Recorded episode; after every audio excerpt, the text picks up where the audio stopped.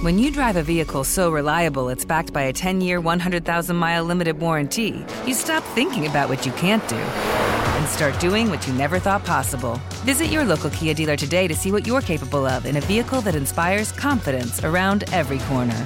Kia, movement that inspires. Call 800 333 4KIA for details. Always drive safely. Limited inventory available. Warranties include 10 year 100,000 mile powertrain and 5 year 60,000 mile basic. Warranties are limited. See retailer for details. Snakes, zombies, sharks, heights, speaking in public. The list of fears is endless. But while you're clutching your blanket in the dark, wondering if that sound in the hall was actually a footstep, the real danger is in your hand when you're behind the wheel. And while you might think a great white shark is scary, what's really terrifying and even deadly is distracted driving. Eyes forward, don't drive distracted. Brought to you by NHTSA and the Ad Council.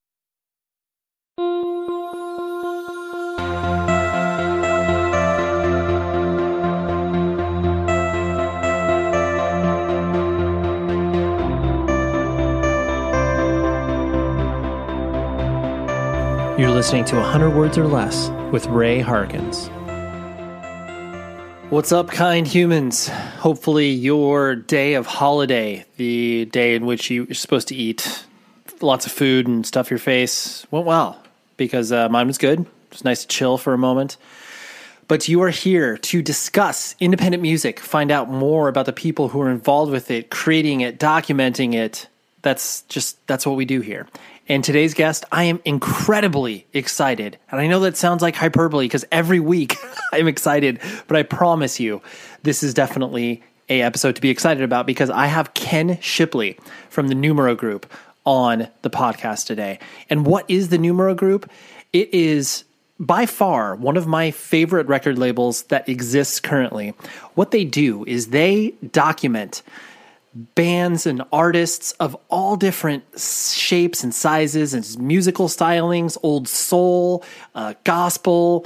Um, it, it basically, they go back into the archives and lovingly document these artists. Like we're talking about a very wide spread of music, but they put it under a microscope and are able to make these beautiful box sets. Like I first found out about them when I got into the band Codeine, which if you have not heard the record White Birch, I highly recommend it to you. But they did a, a loving documentation of that record, a very beautiful LP with a booklet, and it, it, so much care is put into these things.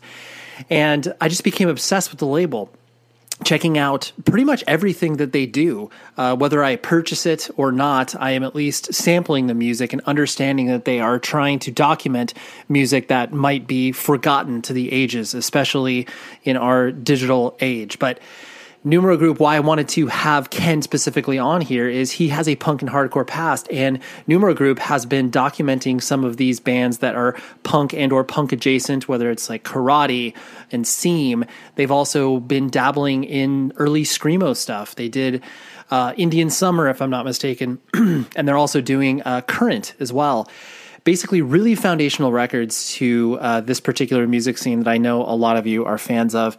And uh, basically, a, a friend of mine, shout out to Mr. Dan Reed, who, if you have not ever messed around with Dandy's vegan marshmallows. He works for that company, and uh, he's not only a great human being and a punk and hardcore kid, but uh, yeah, you need to buy some Dandies. But anyways, Dan brought up the idea to me of having Ken on, and I was like, oh my gosh, you know him? Like, I would love to have this happen was able to connect the dots. Ken was an amazing conversation. So, apologies for the long preamble, but I want to make sure that you are visiting numerogroup.com and or just Google Numero Group, you'll be able to find it, and just have so much fun with their website because there's all these different rabbit holes that you can fall into, and I just love it. And Ken is a great chat, and we discuss a lot about his upbringing within the DIY punk and hardcore scene. So, as you can tell, very excited about it. So, let's just let's dive into the conversation, but before we do that, you can always email the show, 100wordspodcast at gmail.com.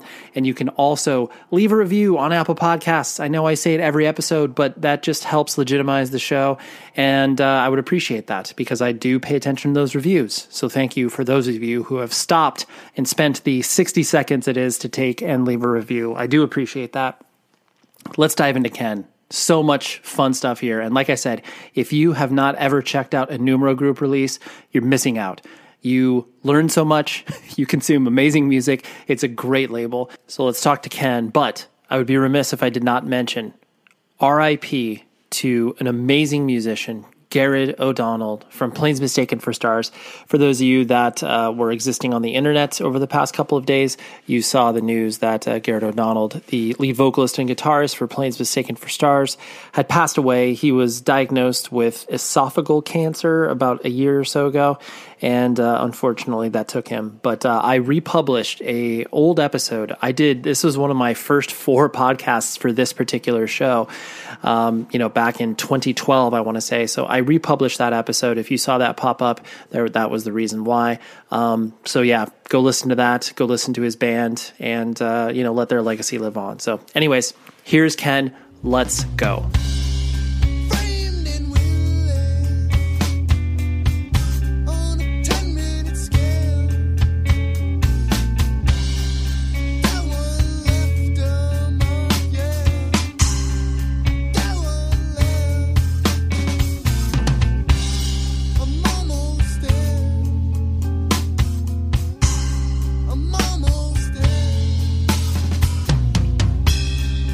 Both your labels, both Numero Group and and Tree, for that matter, uh, have loomed large in my life in regards to uh, just the the the curation and the attention to detail that are placed into you know all of the releases that uh, you have done especially you know i mean from the tree perspective of the uh, you know the postmark stamp stuff. And to to me because it's been so consistent in all of the uh, projects that you've been involved in that seems to be reflective of your personality in a way and maybe that's a little bit too heady of a conversation to begin with but um, you know do you feel that just like really leans into who you are as a person that attention to detail? I don't know if it's an attention to detail but i do think that that i have a perspective and that ever since i've been making records which is basically all my life. I've been making records since I was eight, 17, essentially. Um, you know, they've been informed by by my own perspective, whether it was postmark stamps or, you know, uh, eccentric soul or, or, you know, things that I took other people's ideas and figured out a way to sort of filter them through my own. But I, I like to think of, you know, all the things that I've made as little art projects. Um, even if they are intended as sort of commercial art, uh, I do think that they're all rather artful. And um, you know, the best experiences I've ever had making records is with people who wanted to collaborate and were looking for somebody to sort of take them the next the next steps. You know, and the, the worst ones that I've ever had, and I won't ever name any names on that is people who have their own ideas about how they want to do things, which is totally fine. I just think that there's, you know, like I, what, the special sauce that I bring to making records is my perspective. And, um, I think that, you know, like the stuff that, that ends up being most inspiring that I've made for Numero or Tree, um, has been, you know, when I've cared the most about it and, and sort of brought the most to my own intellectual being to it. Sure. I mean, I, I think that's it, it, comes through, and it's always interesting to look at DIY projects and labels, like you said, as that sort of like singular thing, even though it's part of a whole tapestry. Because especially when you first start releasing records, like you've got no vision beyond what's the project that's right in front of you and like the problem you have to solve at that point but it's interesting to be able to look at it through that lens of like this is kind of this weird continuum and basically i'm just making you know the uh, fewer mistakes as each time I, am putting something out. Yeah, that's a really good good way to put it. Right? Is is it's it's just it's one big long class, and you know, like you're just constantly graduating into different levels of it. It starts out as you know like a homemade seven inch, and then all of a sudden you're making this super elaborate box set that's got a billion different parts and all these you know bells and whistles, and it's a you know they're they they are the the the byproduct of one another. You know, like one could not exist without the other. Um, you know, I think that that DIY records really just allowed me to look at the world in a different way and say, like, God, how can I take things from the world that are everyday objects and turn them into records. And I find that I still do that today, where I'll see, you know, uh, a box or uh, the way just that some object will function in the world. And I'm like, God, that's so beautiful. Like, how can I put a record around that? Right. Yeah. it's really cool. Like to, just that that uh, object of something that it's like, well, actually, that could kind of contain a record, and let me see how I can reverse engineer it.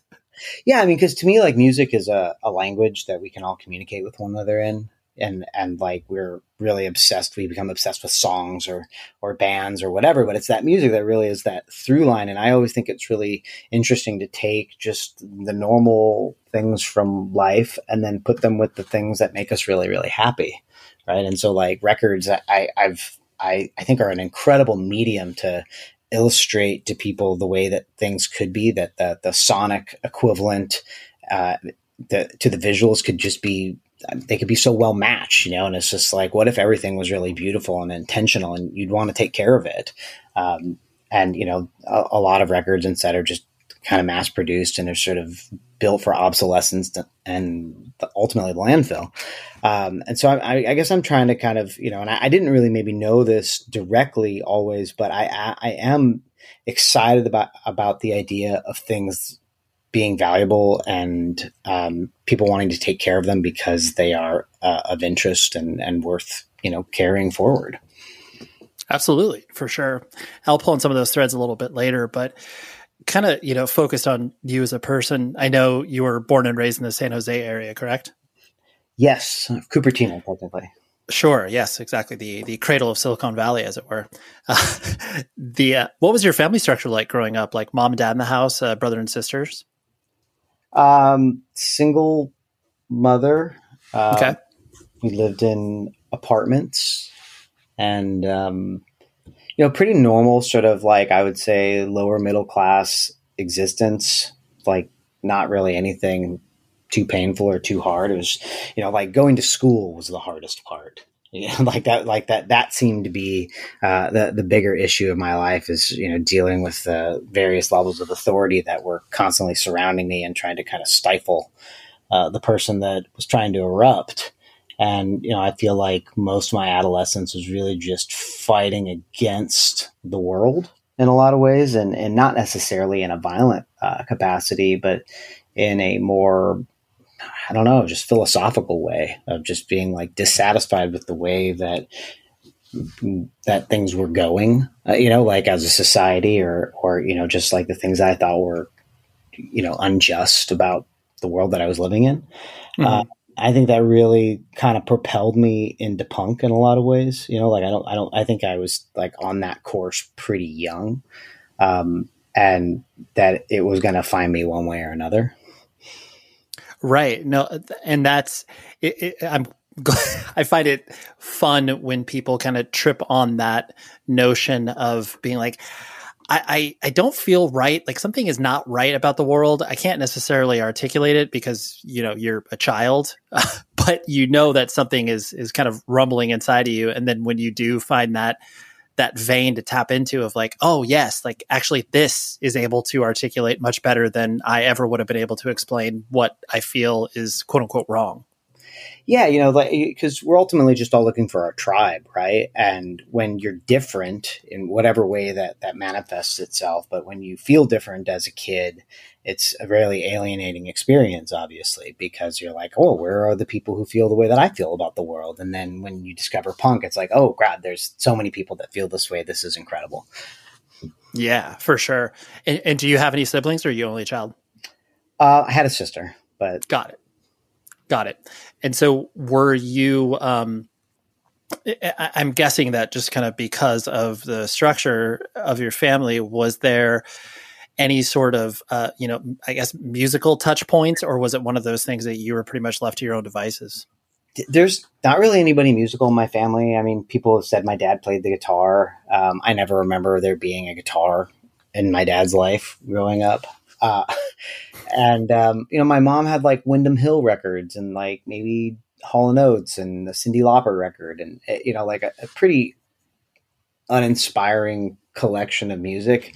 Listen to a lot of radio, um, and you know, I mean, I mean, I grew up with MTV on in the background. I mean, I could remember watching the Thriller premiere and and being like, "This is really incredible," mm-hmm. uh, and so it was you know, music I think was always like a thing, but the thing that got me into underground music was that I, I got into skateboarding, and skateboarding and punk are kind of like peanut butter and chocolate in, in you know the San Francisco Bay Area at that point. Like it's just like they were so connected that you know to to have found skateboarding was almost like it was gonna I was gonna just you know stumble into punk and it was just a matter of time um, so you know like it, it, was through skateboarding and meeting uh, you know one of my best friends still to this day albert menduno that um, i found out about punk rock because his mom had a roommate and that roommate had punk collection and we were going through their records and we were like what's the most ridiculous record in here that we should listen to because we you know we'd sort of end up maybe like Guns and Roses and Poison and you know like whatever was like kind of felt hard from this is like 1986 1985 you know like mm-hmm. whatever felt kind of hard about the world that we could see from our sort of limited you know like adolescent perspective is what we were looking for and we stumbled upon the Dead Kennedys In God We Trust Incorporated. And, you know, if you put that record on, it doesn't really sound like anything else that you've ever heard. And it's still to this day, you know, like it's a very, very aggressive hardcore punk record. Um, it's, it, it's vile in a really intelligent way. Um, it, you know, it makes you want to read the lyrics because you can't understand what he's saying. Uh, and and that record, I mean, we just became obsessed with it, and all we did was want to play it, and we made tapes of it, and then we made tapes of those tapes for other people, and and then it was just like, what else is there that sounds like this? Because this felt like a you know epiphany. I mean, honestly, like there was a moment in my life when I was like, there, there can be no other music that sounds like the Dead Kennedys. This is just too strange. Yeah. totally. Especially too, where I, I love when you first crack open that idea of like, okay, this music exists outside of any place that you can hear it unless you have this CD or record or whatever, where it's just like, no one else is playing this. How am I finding this? And this is amazing. Yeah, I, you know, the, it, it, it's it's pretty incredible when those moments do happen because it just it feels like true discovery and there's very few moments in our lives that allow us you know that childlike position to come into music. Um, i find it more and more as i've gotten older in other ways but there's just something really magical about hearing music at a certain age that speaks to your you know identity. Um, it can grab you in a really arresting sort of capacity and kind of take over your life. Yeah absolutely. And um, kind of going along that that same lines like once you you know were in junior high high school and once you started to develop you know, some semblance of your own identity um, you know i know skateboarding played a large part in your life like you were mentioning uh, but what kind of you know i guess kid were you? Were you you know outgoing? Were you a sports person? Were you like a math nerd? Where did you sort of find yourself? Uh, i was i was a like a punk kid in junior high. I mean, uh, there was there were no there was no math. There was we weren't. I wasn't good at anything. Sure. You know, like I, I was terrible in sports. I was, I was basically terrible at everything. Okay. Uh, and um, they just kept, you know, like. But the thing is, is that they could kind of tell that I was sort of smart, you know, and they were like, "This kid is like fucked up, but we can't really figure out what it is, but we also don't want to deal with it. And so you just kind of get passing me through, you know, it's like I could read, I could do the normal things. I could have, you know, like I could, I, I, just was a bad test taker and I was just really not that interested in, in, in what was sort of being peddled um, at an intellectual level uh, by myself or many of my peers. So there, there just wasn't a lot of options. And there was a very few amount of punk kids. I mean, you have to understand in, in even in the late 80s, in the early 90s, you know, if you saw somebody with a different hair color, that was like, that person is probably cool. You know, like the idea of seeing somebody with a mohawk at the age of 12 was like, I, I mean, I probably would have thought they were Christ. You know, like it was just that they, you just, you just didn't see this stuff as much, especially in the suburbs. You know, it's just like to find your your tribe was a very difficult thing to do. But I got really lucky because the kids that I was listening to the Dead Kennedys with were also really outcasts.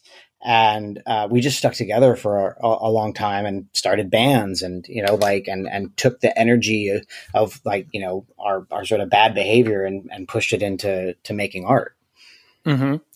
And, and so when you started to uh, do that and create bands and stuff, were um, you know did did you actually like put out some stuff, go on tour, or what was the uh, kind of inception point of that?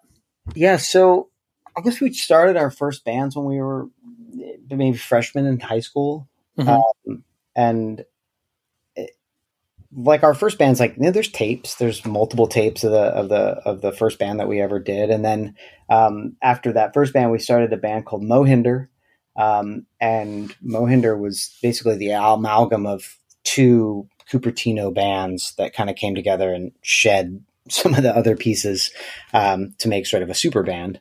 And we made uh, a tape, and then we went on a tour, and we had a T-shirt, and then there's just a split that happens amongst people, and um, the Albert, who I'd known since you know like nine, um, he wanted to be in this band with these guys, and I had different ideas about the kind of music that I was interested in, and and and the people that I was going to do that with. Um, you know, he was much closer with them, and um, and it was a good moment, I think, for us to to split apart. And he got to go, and you know, Mohinder made a three really incredible records and did a number of little tours and had uh, just a, a one year run that was incredible. And to have been a witness to it as their friend um, was both something that I was deeply envious of, but also just so proud of. You know, when you can watch a band and you'd be like, God, how did this band get so good so quickly? And holy shit, there's not even a way that I could have fit into this band and have them be as good as they are right now. Sure, sure. No, I, I honestly, I had no idea that. Uh, I mean, I knew that you existed tangentially around Mohinder, but I didn't know that you actually played in that. So that's kind of uh, cool because, yeah, I mean, being from Southern California, all of the you know GSL Gravity Records, you know 31G, like all that stuff permeated up to the Orange County area where I live, and uh, all that stuff loomed large. So that's cool that you were able to, you know, like you said, be, be jealous of your friends, but then also just be like, oh man, this is so cool. They did that in just a year span. I mean, you, Clay from uh, Mohinder, I think, is the first person who really like informed me about the idea that there could be records made. You know, Sure. I knew that records, like I like uh, a couple of local bands had made a record, and I understood that, and I was like, oh, they made a record, and it just it was like really foreign content to me. It was just something you bought. Um, but then Clay, you know, was just like making records and selling them in the backs of shows and doing you know like he just he just like he was just showing us like a kind of a mini economy of sort of buying records from labels that were maybe in another town away or trading those records and then just having a, a few records together and just being like here's the selection of records that are of interest to my perspective. And if you like me as a person you might like this music. He just he made this incredible sort of um intellectual connection that that I just was so impressed with. And uh, I was a little bit younger than him. And so I took that idea and I just brought it to my high school.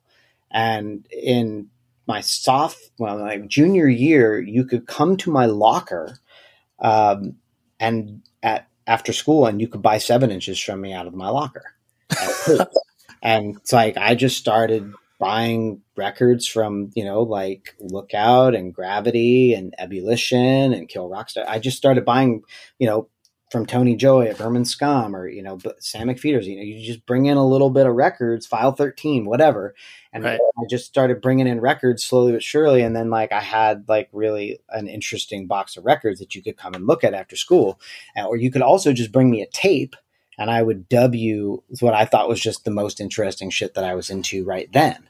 Um, and so that was just like my first way to make records and to make business is just kind of like look at records from a different perspective and and you know just like hey I think that there's a way to do this thing that I really love which is listen to music and also you know like maybe be involved in a way because I'm I don't think I'm going to be a musician uh, I think I'm going to be something else So, in this episode, we are talking to Ken Shipley about the proper documentation of records and preserving memories.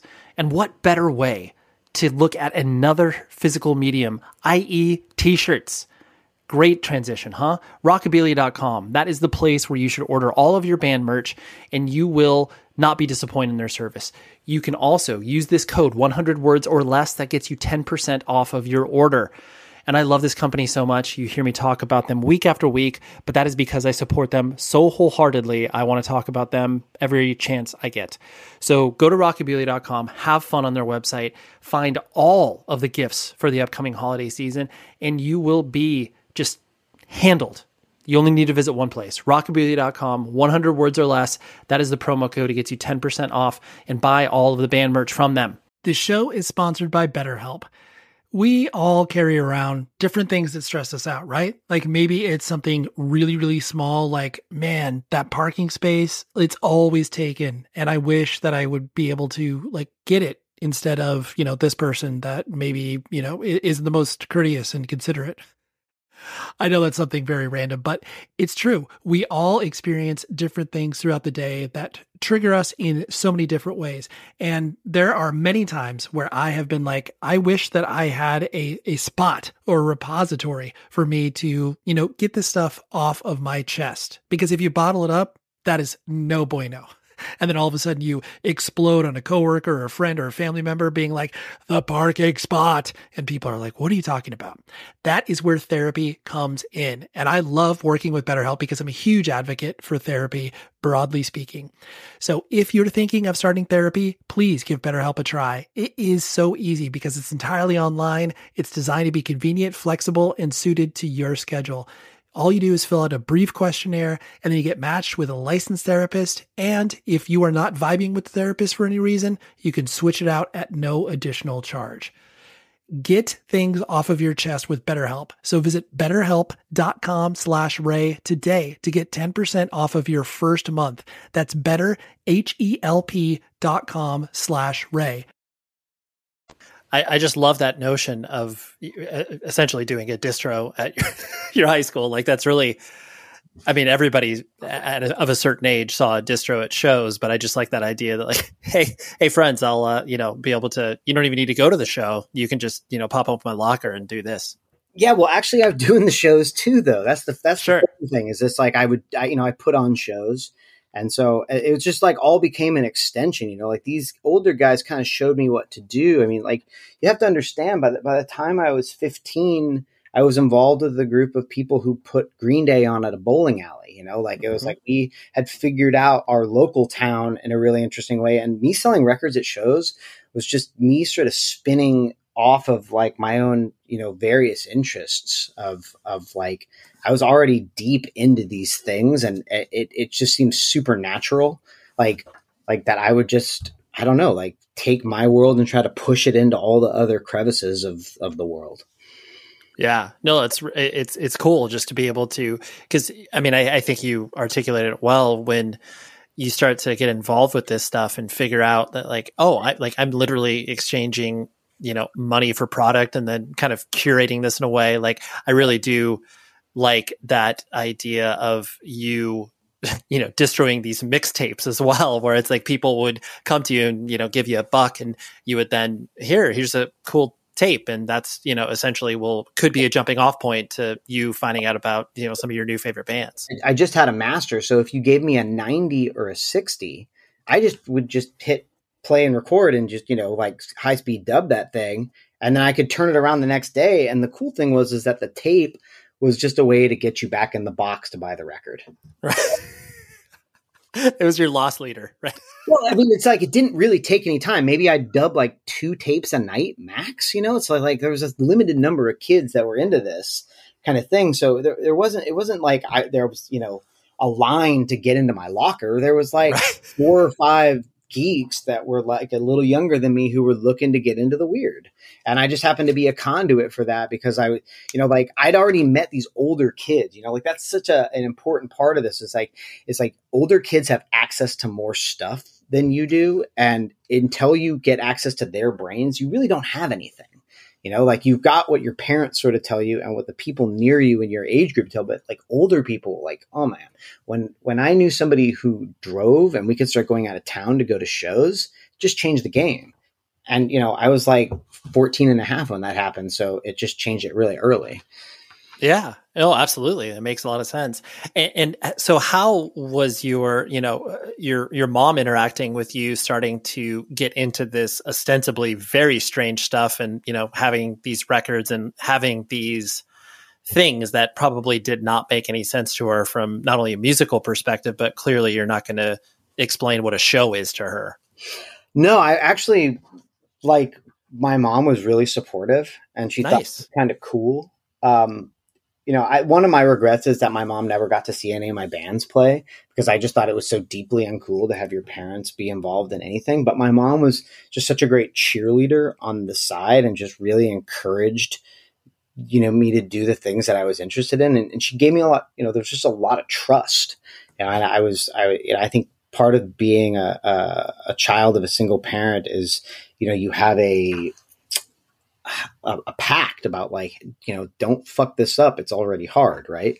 So um you know i think that i had a, a, a lot of reverence for my mother and you know knew that it's like i never i was never going to get into a situation that was going to be terribly dangerous or i was going to maybe make a, a bad decision. Very few really bad decisions made as a as a as a smaller human being.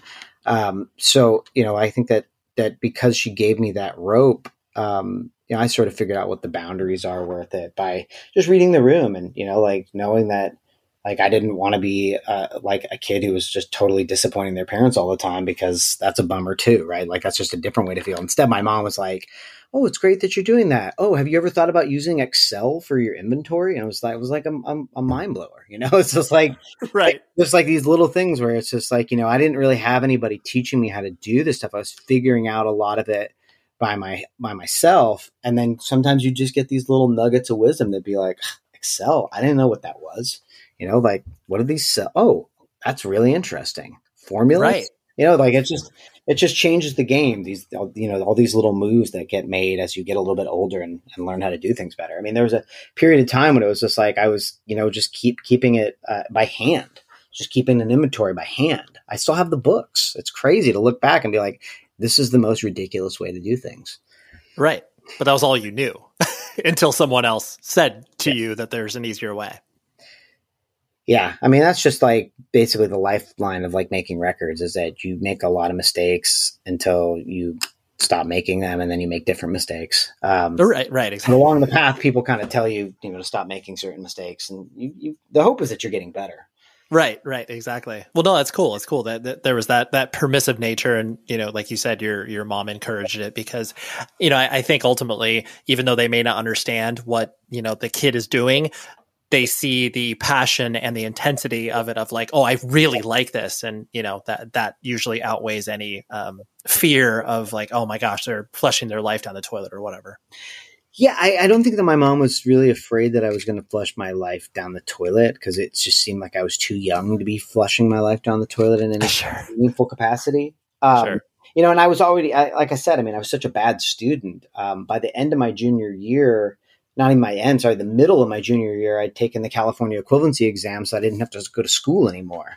Um, and it was just kind of, a, I mean, it, it was kind of one of the best things that ever happened to me. It was just to stop going to high school. I know it sounds sort of ridiculous because like, oh, you got this cottage industry that you set up there, and it's like, yeah, but the school was miserable. You know, like the the experience of going to school is just just something that I I, I don't know. I, maybe it's every punk kid, but it's just like I just hated it. I, I hated every part of it. Um, I hated getting up. I hated showing up. I hated, you know, like having to listen to people. I hated having to take tests.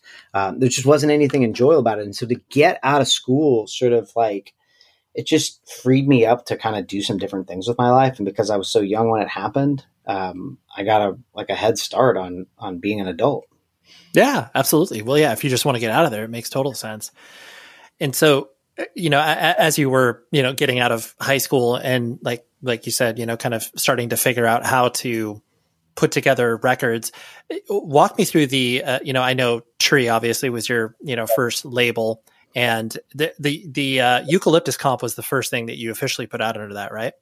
Yeah. So, and I'm sorry, I'm not trying to be too long winded here. Um, no, but fine. there is kind of a continuity to this, which is that I started putting on shows at this library called the Cupertino Library in the summer of 1994 and i just booked a really incredible run of shows like it was just like every band was amazing for like a i mean it was the kind of the year that emo had a real moment in california and it was just like between still life and indian summer and unwound and just it's just it was like a really intense you know like year of shows and just like everybody running up and back down the coast um, and having seen so much of that and put on so many of those shows, I just I really wanted to document that thing that had happened to me.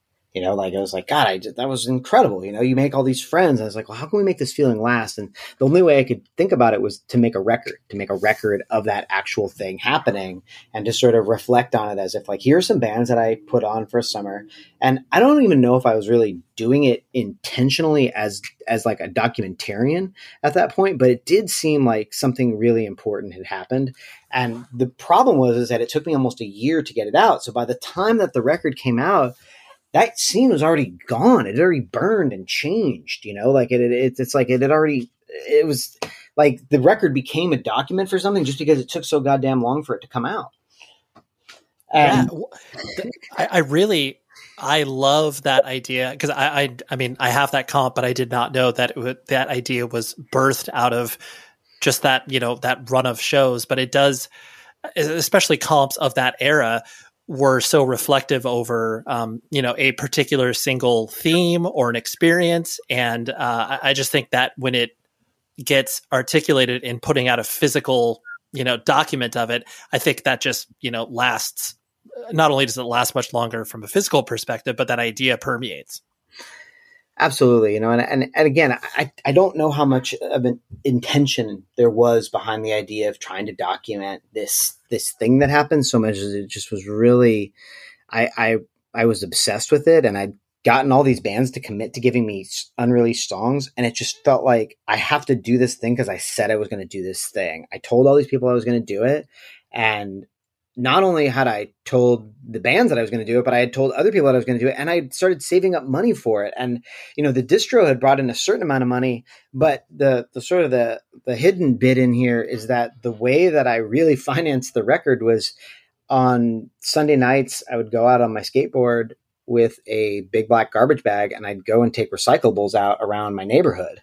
And then on Monday morning, I'd go to the recyclery and dump like thirty eight dollars worth of cans and then I'd put that in the bank. And so it's just like I, I sort of turn these this like intense recycling thing into records really quickly by just sort of putting my head down and being like, I think I can do this. This is an hour and a half of work every night on Sundays. What else am I doing?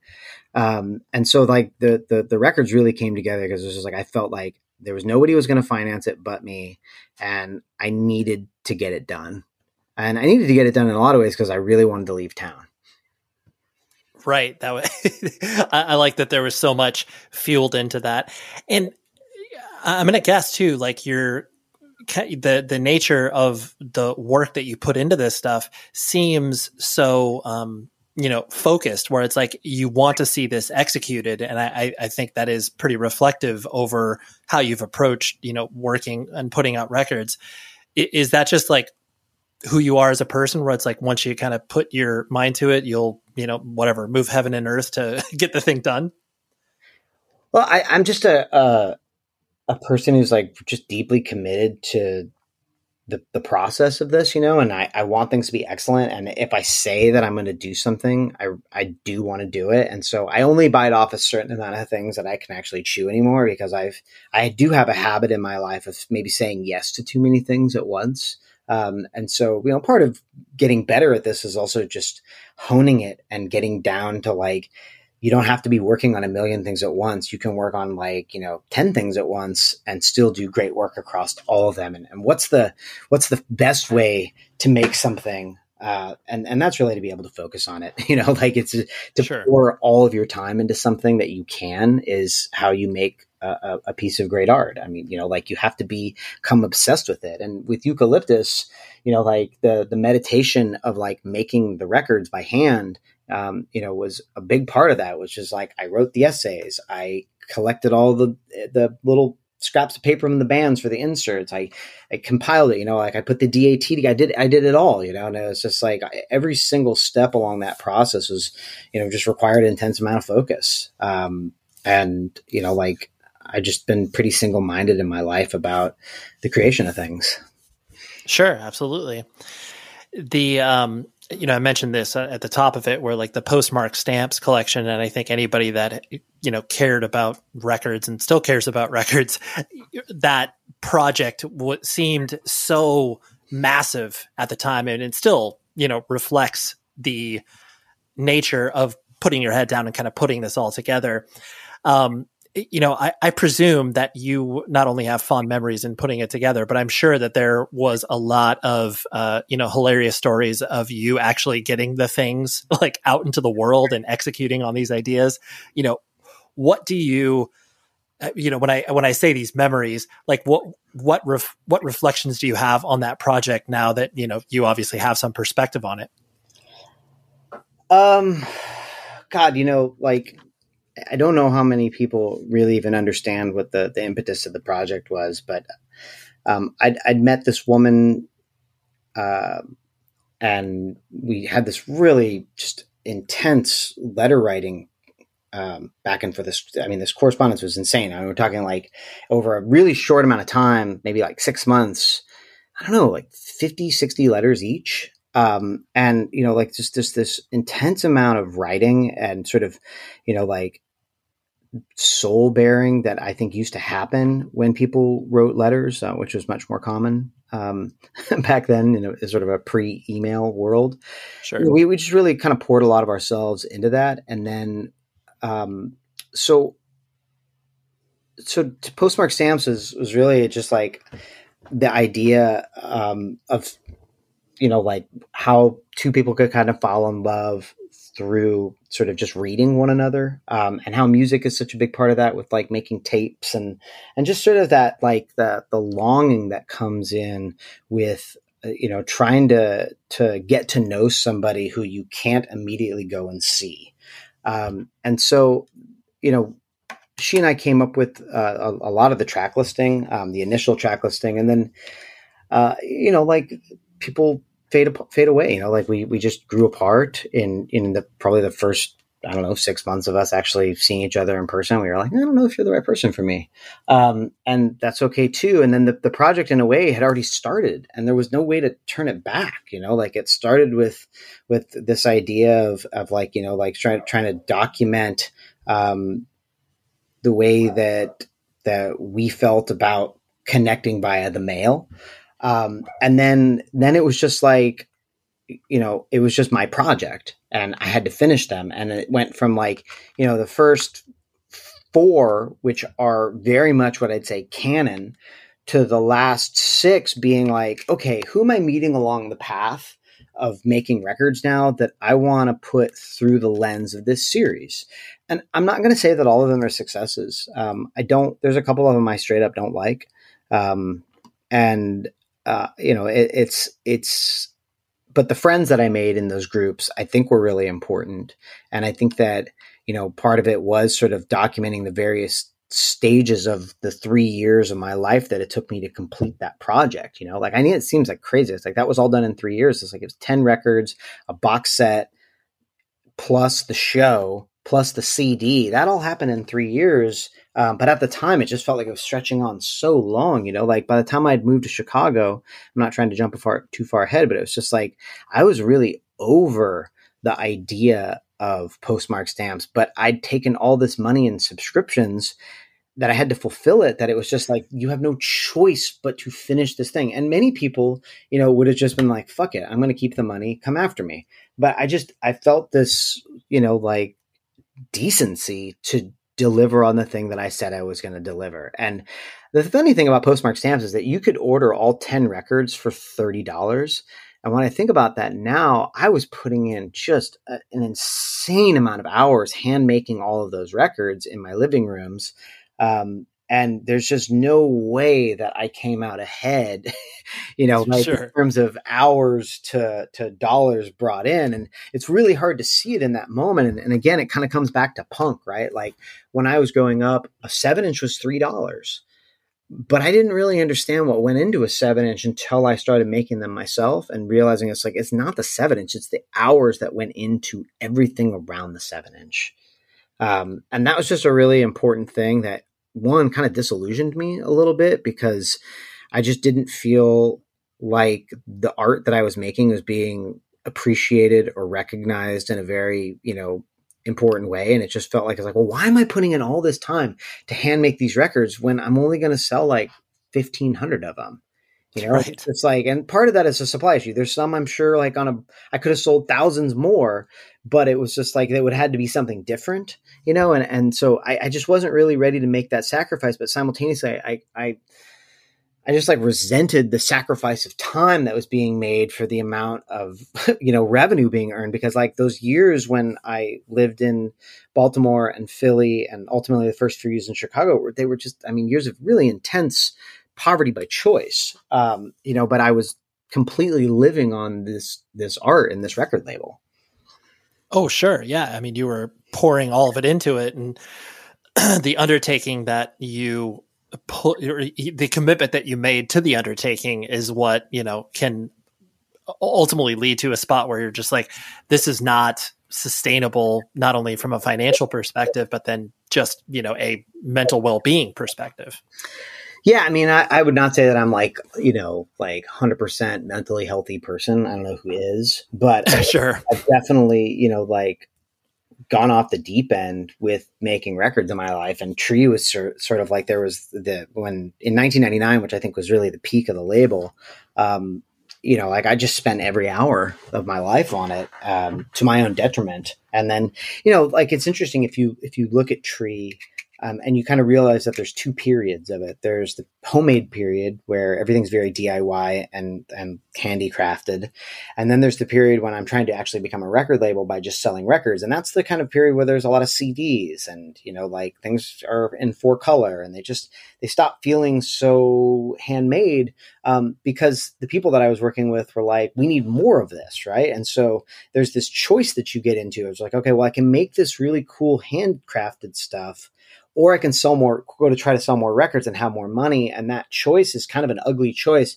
But I will say that that second period of Tree, which is the, the 99 to 2000 period, is sort of the worst of it. Um, not musically necessarily, but I think artistically, it's a it's just a, a lower point. Um, one because I was like I said earlier, just I was I was then just the label for somebody. I was just like, I will make your CDs. I will make your posters. I will hire your publicist. You know, you're you're you're a glorified manager at that point. Uh, mm. You know, just with a with an imprint, and um, it was just less interesting. You know, personally for me, like you know, like I was not even that good at it. I would say, you know, like I, I saw my peers at Polyvinyl and uh, you know, like Matt Lunsford and I came up at the same time. We were pen pals. We were, you know, deep friends. And I just saw him kind of pulling away and getting bigger. And I saw what I was doing was just kind of getting less interesting and like musically nobody cared. Um, and it just felt like, God, what am, what am I doing with this thing? Like, like I, like this isn't even the label that it started out. To, I wanted it to be. Right. Yeah. This isn't what I, I want to do. And why am I still doing this? Yeah. You do get to those points where you question it. Um, and, and that kind of dovetails into a question I was going to ask in regards to, I mean, you've, it seems like you've always had the, you know, business aspect in mind, understanding that like, okay, I need to make $400 to put out the next record or whatever but I, you know, I guess as you've learned and progressed, and I mean, clearly you've been doing it for a, a long time now to be able to, you know, make this your living. How has the business aspect of it uh, kind of impacted the way that you've, you know, viewed putting out these projects? Is it just like, well, it's a necessary part of it, and I have to do it, or it's like, well, you know, I, I, I technically am part of the music business, so I have to be concerned with it a lot of questions in there. Um, I know. I apologize. well, kind of. I mean, I, really, there was like so many to, to, to bake in there. Yeah, you can pick one. um, look, I, I, I think that at a certain point, um, you recognize in your life the value of time, and um, and records should be doing a, a, service to to either furthering something in your own life or the artist that you're choosing to represent. And and it doesn't always have to be that money is the driver there. You know like sometimes you make a record because you know that it's if you put a little bit of heat against this that the culture will react to it in a positive way. And then that thing is kind of set up to have a bigger moment later. Um, and it might not be very profitable to do that. You know i've made many box sets in my life where i'm like god we made that much money on that. That sucks. Like we put so much energy into it. Um, but you know, then you look back and you just like, you know, like you're like, God, but that band had is like having another moment, and and like I think we're maybe partially responsible for them continuing to have uh, moments, you know, because this stuff all has to be t- tended to in order to grow, right? Like if you look at bands who let their catalogs go fallow, they tend to, you know, like they tend to just be shrinking away from the world. And, and, you know, like even if they're up on Spotify, but if nobody's doing a really good job of sort of tending to that, you just see their monthly listeners kind of continuing to just sort of grind along in the hundreds. And it, it's just like, it just doesn't feel like there's anything really happening. And so, I don't know. I don't think I really answered your question there. I'm sorry. My name is Ariel. I moved to the US at 19. I spoke no English and I struggled finding job opportunities. Everything I have, I owe to the Adult Literacy Center and getting my high school diploma at age 22. It was an honor helping you achieve your greatness. Now you're helping others achieve theirs. It inspires me. When you graduate, they graduate. Find free and supportive adult education centers near you at finishyourdiploma.org. Brought to you by Dollar General Literacy Foundation and the Ad Council. As the number one audio company, iHeartMedia gives you access to all. Every audience, live conversations, trusted influencers, and the insights and data you need to grow. iHeartMedia is your access company. Go to iHeartResults.com for more. no, no, you're. I think you just that idea. I mean, honestly, it's like bands get to this point too, where they have to wrestle with the idea that okay, yes, like you know, we're getting paid for this, you know, show. We're getting paid five hundred dollars for a show, and like how how does that impact our decisions moving forward? And kind of the idea uh, okay. of like, yeah, yeah, just the music business aspect of so, it. I mean, again, like you. At a certain point, the money does matter. It does because it's just like you you want to feel like the time that you're spending on something is worthwhile because there's so many other ways that we could spend the time in our life you know? And struggle is hard. Like it, it just is. Like and it, you i think most of us just spend most of our lives trying to get out of struggle. Uh, you know and, and we do that in a you know that that manifests itself in a lot of different ways but you know financially it's nice when you get to a point when you're like hey, we have to make this decision, and it's a decision that is actually it, it, it's for our mental health, it's for our the future health, and you know, like making good business decisions is not a bad thing to do, you know, and and it's the struggle I think in in sort of being a punk label, right, which is just like, hey, you know, not every business decision is like a great you know like necessarily cultural decision. You know, like I don't love that some of our artists are in commercials for, you know, like major brands. Um, but you know, like I do think it in there's a servicing that kind of happens there where it's just like, well, how are we going to grow this artist to that next level? Which, you know, the most important thing for us is that we want the music to continue to be heard and we want the music to continue to grow. And so you, you know, you, you have to make those choices sometimes to like, level up with some different partners that you might not have thought were cool or attractive or you know like palatable to the the younger version of yourself but that as you i don't know like i think every artist sort of in some way reaches a maturity point where they recognize like in order to do the things that i want to do and continue to want to do i might have to say yes to th- to some other things. Sure right and, and that as long as you go through those you know mental checklists and understand that the implications of like, oh, if I do this, then you know maybe here's the devil's advocate argument against that. But ultimately, as long as you're comfortable with it, then you know, like you said, you can continue to do what you want to do. Well, I, I just I, like I said, I mean, I, I want to find a way for all this music to get to be part of not just the the the canon of of like soul collectors or punk collectors or rockabilly collectors or whatever kind of like obscurest genres that numero is dabbling in. But i i want it to get to the point where it's just like oh that's that song and i recognize that song and that's kind of like that means that we'll have pushed something through the firmament right? Like that we'll have found a way to surface something into the world. And that's like you know that's the thing that all these people were sort of looking for at the time that that that it, that uh, you know like it, it, just eluded them.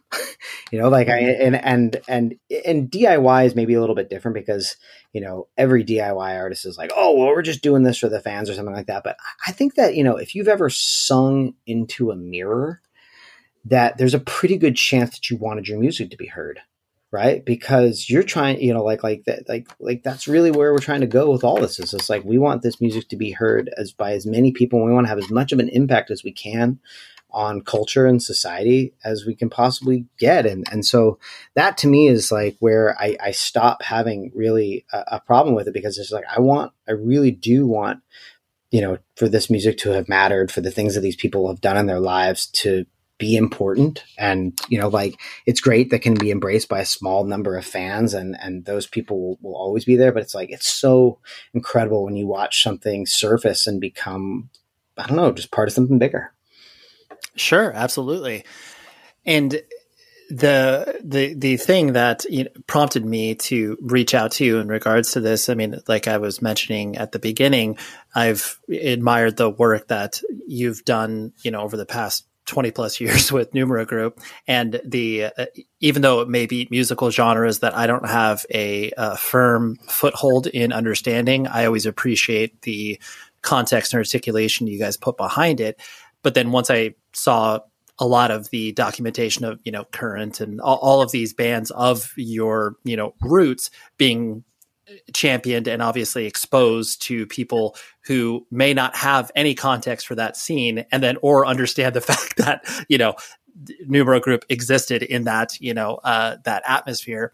Has it been interesting for people to uh, you know kind of react to the documentation of that for people that are you know huge soul heads are being like what is the screaming stuff? Or people that didn't have any idea what the label was kind of come to it being like oh wow you're you know working with current and making sure that that their stuff is up on you know uh, digital service providers and stuff like that.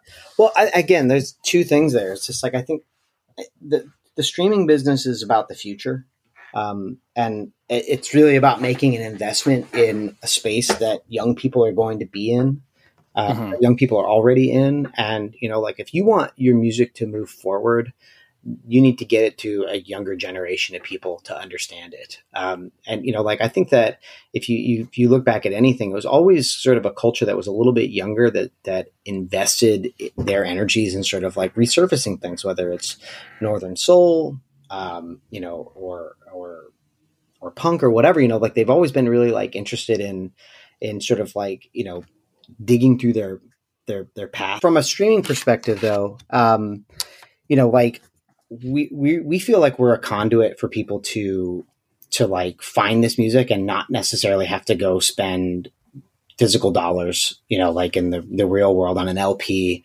to, to have that experience and to engage with that experience and, and to recognize that there's a different customer that's underneath there is a really important thing because, you know, like I said, like they're going to help you take this to the next level. If I look at something like Duster, you know, it's like most of their fans are, are, you know, like 20 years younger than they you know they were, were barely even alive when the first duster record was made. Um, you know and yet most of their you know like their biggest growth is on tiktok um, which is just completely random and strange and, and interesting and fascinating and cool. And it's just like but that's the best case scenario right? Because like if you if you want to you know like if you want all these band like i can remember being you know 23 and the zombies and the creation were getting back together and playing shows and being so psyched about this music from the 60s coming and being able to watch these old timers play this music you know? And it's just like i think it's the the same thing coming back around again. And it's just like that's how you infect and you get that next generation interested into all this weird stuff. And i i think that i'm just in a, a really unique position because I, I did live through it and i knew a lot of the people that were playing in that arena at the time and and to be able to be like, hey, well, we, we built this really cool system that can surface this music and do all these different things that you really do want it to do. You know, if you want your music to go forward, you're going to need to have somebody participating in its you know present and like you know like really building it on a year to year basis you know like i think when you look back and you look at something like we did it with unwound where it's just like yeah we did a box set every year you know for five right. years you know like we did we then we did all the individual records. Like this is this is all part of continuing to be of service to this band and making sure that they don't get lost. You know like at, because like that's all that this good music needs is just to just be continually thought about and recontextualized and brought up and it will find a way forward. Yeah. No i think that's it, it is a very um virtuous cycle when you do put like you know e- even like you don't have to do a box set a year but just put like being able to put shine on something that might not have any sort of traction or uh, obviously have any presence on the internet is a really important thing and that's you know clearly what you're doing there. Well i mean and and some of the stuff where it's like you know it's it's up on YouTube and it's like that's great, but you know what's kind of happening on YouTube is that you're not monetizing your own music because you know like to, if you're up on if you're going to be up on YouTube, you can be up on Spotify. You know what I mean? And so it's just like I think it's important for artists to recognize that it's just like just having your music available to be listened to is is not really enough. It has to be you know like cared for and and looked after in a in a in a meaningful way and like I, I don't know, like I, I feel so close to some of these people that we work with because I've known them for so many years. And so I, I just, I feel this like, I, I will be your caretaker here. You know, like I'm completely okay with me being the person that's responsible, you know, because it deserves it. Like you just go further. Uh, two, two last things I want to hit on was, um, you know, as you started to, you know, build the label and uh, be able to, you know, do this from a living perspective, I know that you, you know, you worked at uh, Ryko for it's Ryko, correct? Yep. Yeah. Um, when did you feel like the label was you know, I guess real from that perspective where it's like people were paying attention to what you were doing. It doesn't even have to be from maybe a commercial perspective, but where you felt like you were achieving some modicum of success where it's like, wow, I didn't think that this was going to be here. I mean, we got spoiled so early. I don't. I, it's funny. I was spoiled early with both my labels because Eucalyptus sold so well out of the gate, and I didn't have uh-huh. that much, you know, to like get people to want to buy this record. And Capsule was the exact same way. Like we got a mountain of press in the first month of the record being out. Like it was on CNN and it was so it was just like we could not even keep up with the demand of the record that you know like i felt like almost that i felt that way almost immediately where it's like this is way bigger than i thought it was going to be um, and then it you know with numero it's just been this thing where it's just you take two steps forward and then one step back and then two steps forward and one step back and you know i think that w- there's there's this sort of um, you know maybe perception that it's bigger than it actually is when it, it's actually quite small um, and it's just that we've had these intense explosions of records, you know, where it's like, I mean, the year that I got divorced was our biggest record. I, I, the year of making records, like we made 52 records or something in a year. And it's just like, well, yeah, when you have more time, you can do more stuff. Um, and so, you know, it, it was just, it was just one of those things where, you know, like every year for Numero has felt like an interesting growth about something or another that I, I, get constant little surprises off it. But it, you know, to to be clear, like you know, we just felt like we'd hit onto a, a recipe really early on. I mean, you know, I, I've said this to many people before, but it's like we were really just looking at what's happening in the UK with Honest Jon's and Soul Jazz and Ace and Jazzman, just being like they're doing an incredible job making really good looking records. Why is there nobody doing that in America? Um, right. And, you know, like, and whether we do soul music or, you know, girl groups or disco or country or yacht rock or hard rock or whatever it is that we're doing, punk, you know, we just apply the same level of care and standard to it that we would across all of it. So it's like when we do a karate record, I want to treat that the same way that I'm treating this soul record because I think that ultimately, you know, if you're buying this kind of connoisseurish record, you want something nice. This isn't for everybody. You know, like this isn't to be sold in Walmart. that you know, like the, the the the goal of this is to you know to reach a really cool and turned on consumer, and and you know I want to give them something that feels really incredible when they open the shrink wrap. Yeah, absolutely. Because I mean that that will because you are curating the experience overall and the level of quality will be of uh, you know will be similar across all the releases people have a tendency to trust that much more than you know this this mass marketed thing where it's like oh you just want to you know quote unquote move units as opposed to make sure this thing is documented appropriately. Yeah i mean and granted, granted there's there's room for both of those you know like i True. still think you can make uh, a down and dirty cheap truck stop record um, that sells for you know at a cd price of 5.99 i still think that there's room for that um, and i still think there's room even down market in the LP world where it's just like making a 19 to 22 dollar record is you know what do we which is now I'd say a cheap record. Um, you know like there's still there's still plenty of room in that market as well. But you know like if you're gonna make if we're gonna make a record and put a numero spine on it a numero logo on the cover I really do want to go the extra mile to make something that people feel like is worth saving. Sure. And uh, the last question and this may be sound just very rudimentary and basic, but you know, you clearly still care about uh, all, I guess, iterations of music that you've paid attention to, whereas some people kind of you know grow out of it where it's just like you know they'll never reference themselves as like a punk or hardcore kid because it's just like oh that's kid stuff or whatever. But like clearly you have a reverence for all of the music that you've kind of dipped into.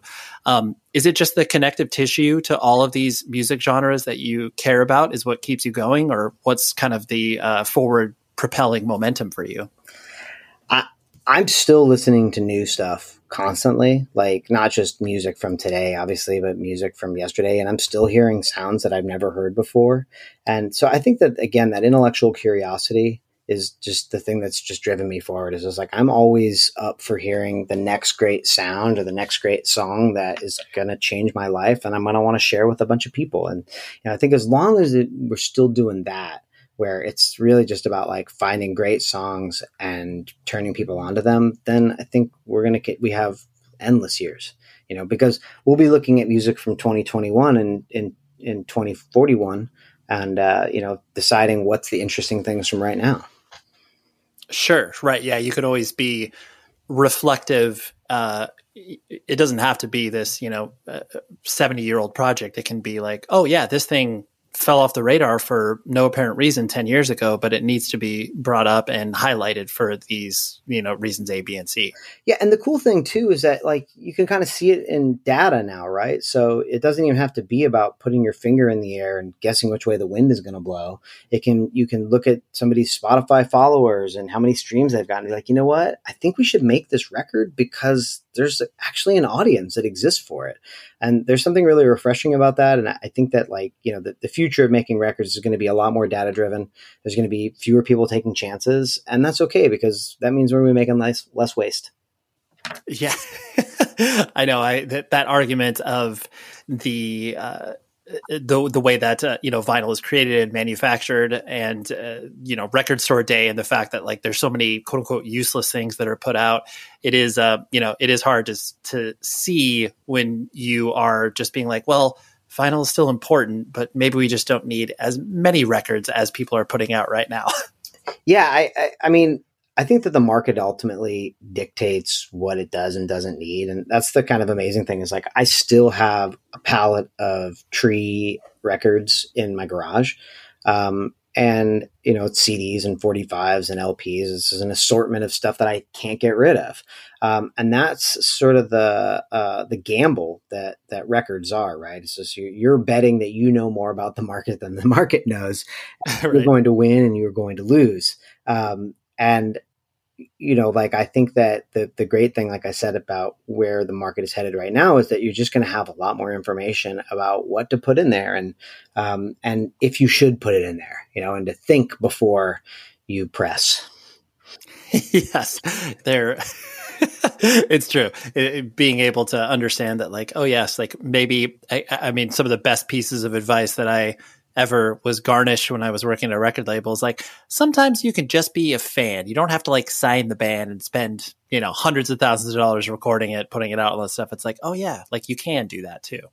Yeah, I, I say no things to things all the time that I'm just like, you know what, I like this, but I think that I might be a, a, a person who likes a lot of music you know, and and just because I like a lot of music doesn't necessarily mean we need to sign everything and we need to put out everything. And we've definitely gone through periods where it's just like we've signed so many things and we've released so many records. And generally in those periods of intense um, record producing, we make errors. Um, because if you're going fast, it's hard to see everything, and and some of those errors are just errors in like how many you should make of something. You know, you you start thinking that you know more than the market, um, and and they it will let you know.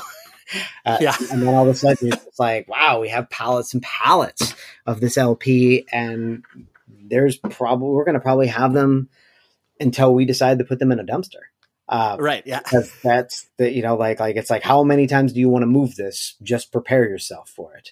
Uh, and it's funny, I've done it with tree. You know, it's like I moved this tree stock across the country, all around. You know, like, and it's like it gets whittled down a little bit every year. There's always, you know, a customer in Japan and uh, you know a guy in New York, and you know, like, and and there'll be some people who find me on Discogs, and they'll be, you know, they'll buy this the remnants up, and it's like, but it's still not getting you know eaten away as fast as you might think. You know, it's just like these records aren't really that rare. It's not really that old. Right. Yeah. true. True. Uh, and I, I promised last question the uh, because I, am sure that you, like you said, you know, there's a, a litany of mistakes that one makes in regards to like you know putting records together and putting them out and stuff like that. Um, what are what are some of those mistakes and this isn't meant to you know quote unquote embarrass you but just like those things that you make where it's like oh yeah, like I shouldn't have done it this way. Like I shouldn't have, you know, done my covers at Kinko's or something like that. Do you have any of those anecdotal stories that are, uh, you know, kind of make you laugh at this point? Well, I mean, it's it's funny because you know I was I was alluding to it earlier, where it's just like, you know, like postmark stamps is a great example of like my cheapness made it so that when we got to number six, that the place that I was buying stamps from went out of business and so then we had to photocopy the stamps and then shred them out with the sewing machine to get the perforation around it. And it took so much more time. And now I think about it, I'm like, man, there's so many lists I could have just gotten a stamp made. Um, you know, like, right. like, uh, you know, or just, why didn't I just buy them in advance? Um, you know, like, and, and I think a lot of, uh, poor business decisions generally come from not having any money and, you know, trying to cut a corner where you're like, oh God, you know, wouldn't it be nice to save this much money? And so I think that the advice is to, you know, like try not to cut the corners if you can't. Uh, you know, like just just if if you have a way to to spend a little bit more money on something, you're going to appreciate it in the long run because it's going to have been done right. Um, and so, you know, like everything that I come back to with Numero, where it's just like, oh man, you know, like why did we press this record with this company when we knew we needed a really high end kind of audiophile pressing to do the music right. And it's like, oh, well, it, it allowed us to make the record, you know, $5 cheaper in stores and we were looking for volume, you know, and it's just, it's, it, you know, like quality is the thing that you, you, you should always try your highest for. And I know that we've missed on plenty of occasions, you know, where it's just like, yeah, it would have been nicer if we could have pressed that at RTI, you know, like, but we, you know, like we wanted to make a record that cost this much money. And yeah. we wanted to reach this kind of consumer and i'm sorry that the consumer that it reached it was not its intended target. Um, but you know like it, you just try to get better every year.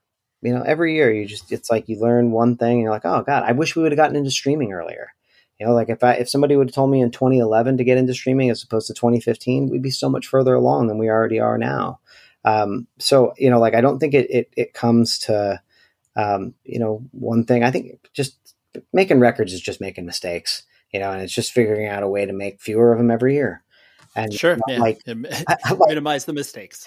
And and it's okay. That's the cool thing too. Is just like what do they say in in the tech world? It's like fail early, fail often, or something along those lines. It's like, yeah, because when you fail and it hurts, it, it really does, you know, teach you a lesson if you're going to continue. And like, you know, when when Tree Records went out of business, it went out of business because I had a falling out with my distributor, Southern Records, and you know they they just they had such an upper hand in that situation i didn't really recognize how much of an upper hand that they had that um, it, it, forced me to make better business decisions going forward. I'll tell you that. And I made very different deals as a result of it um, because I knew I never wanted to get into that position again. But the cool thing about Tree Records going out of business was that it just allowed a whole different series of opportunities to get to me. You know, like if I would have just kept running this shitty indie record label with artists that people maybe liked, maybe didn't like, and made some records that people sort of knew, sort of didn't know, then I would have never got to go work at Ryko and I would have never really gotten my feet wet in catalog and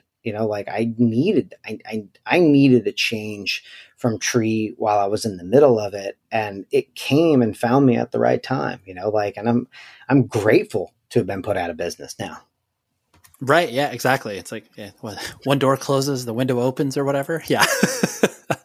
I, I just think that like i don't know i didn't really know anything about the thing i wanted to do and, and it's like because i didn't go to college I, I also had very little business sense, you know, and I was just making a lot of moves based on the things that I wanted to be that I thought were the right moves at the time. And I missed some steps in there.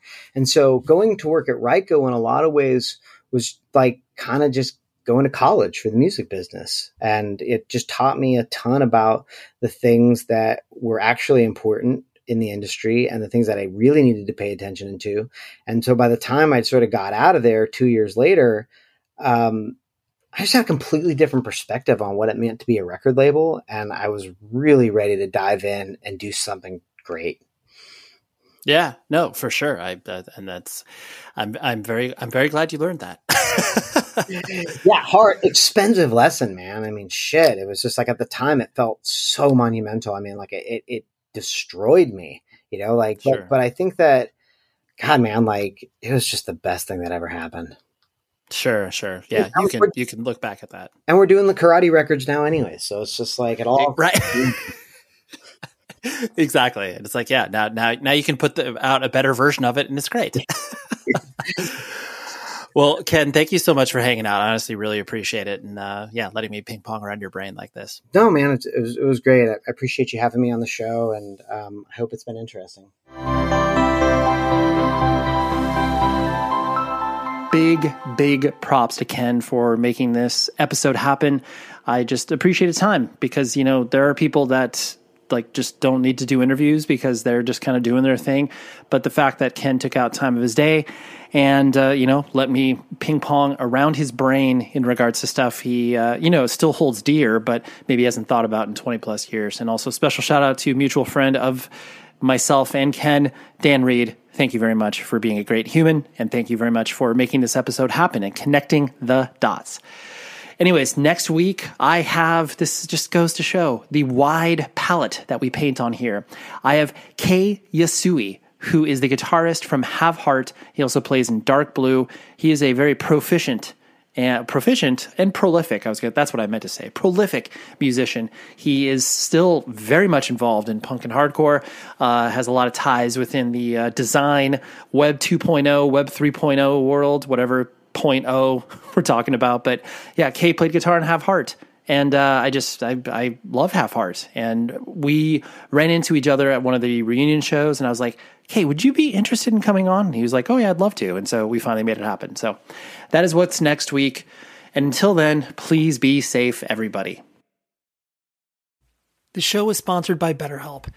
Trust me in saying that no matter who you are, mental health challenges can affect you, and how you manage them can make all of the difference. That's why everyone should have access to mental health support that meets them where they are and helps them get through. BetterHelp provides online therapy on your schedule. It's flexible, simple to use, and more affordable than in person therapy. Connect with a licensed therapist selected just for you. Learn more at betterhelp.com. That's betterhelp.com. When you drive a vehicle so reliable it's backed by a 10 year, 100,000 mile limited warranty, you stop thinking about what you can't do and start doing what you never thought possible. Visit your local Kia dealer today to see what you're capable of in a vehicle that inspires confidence around every corner. Kia, movement that inspires. Call 800 333 4KIA for details. Always drive safely. Limited inventory available. Warranties include 10 year 100,000 mile powertrain and 5 year 60,000 mile basic. Warranties are limited. See retailer for details. Let's take a moment to breathe. Deep inhale. Extend your spine. Remain focused on what you're doing. If safe to do so, exhale slowly, leaning to one side. Inhale back to center. If safe to do so, exhale slowly to the opposite side. Find mental health resources at loveyourmindtoday.org. This message is brought to you by the Huntsman Mental Health Institute and the Ad Council.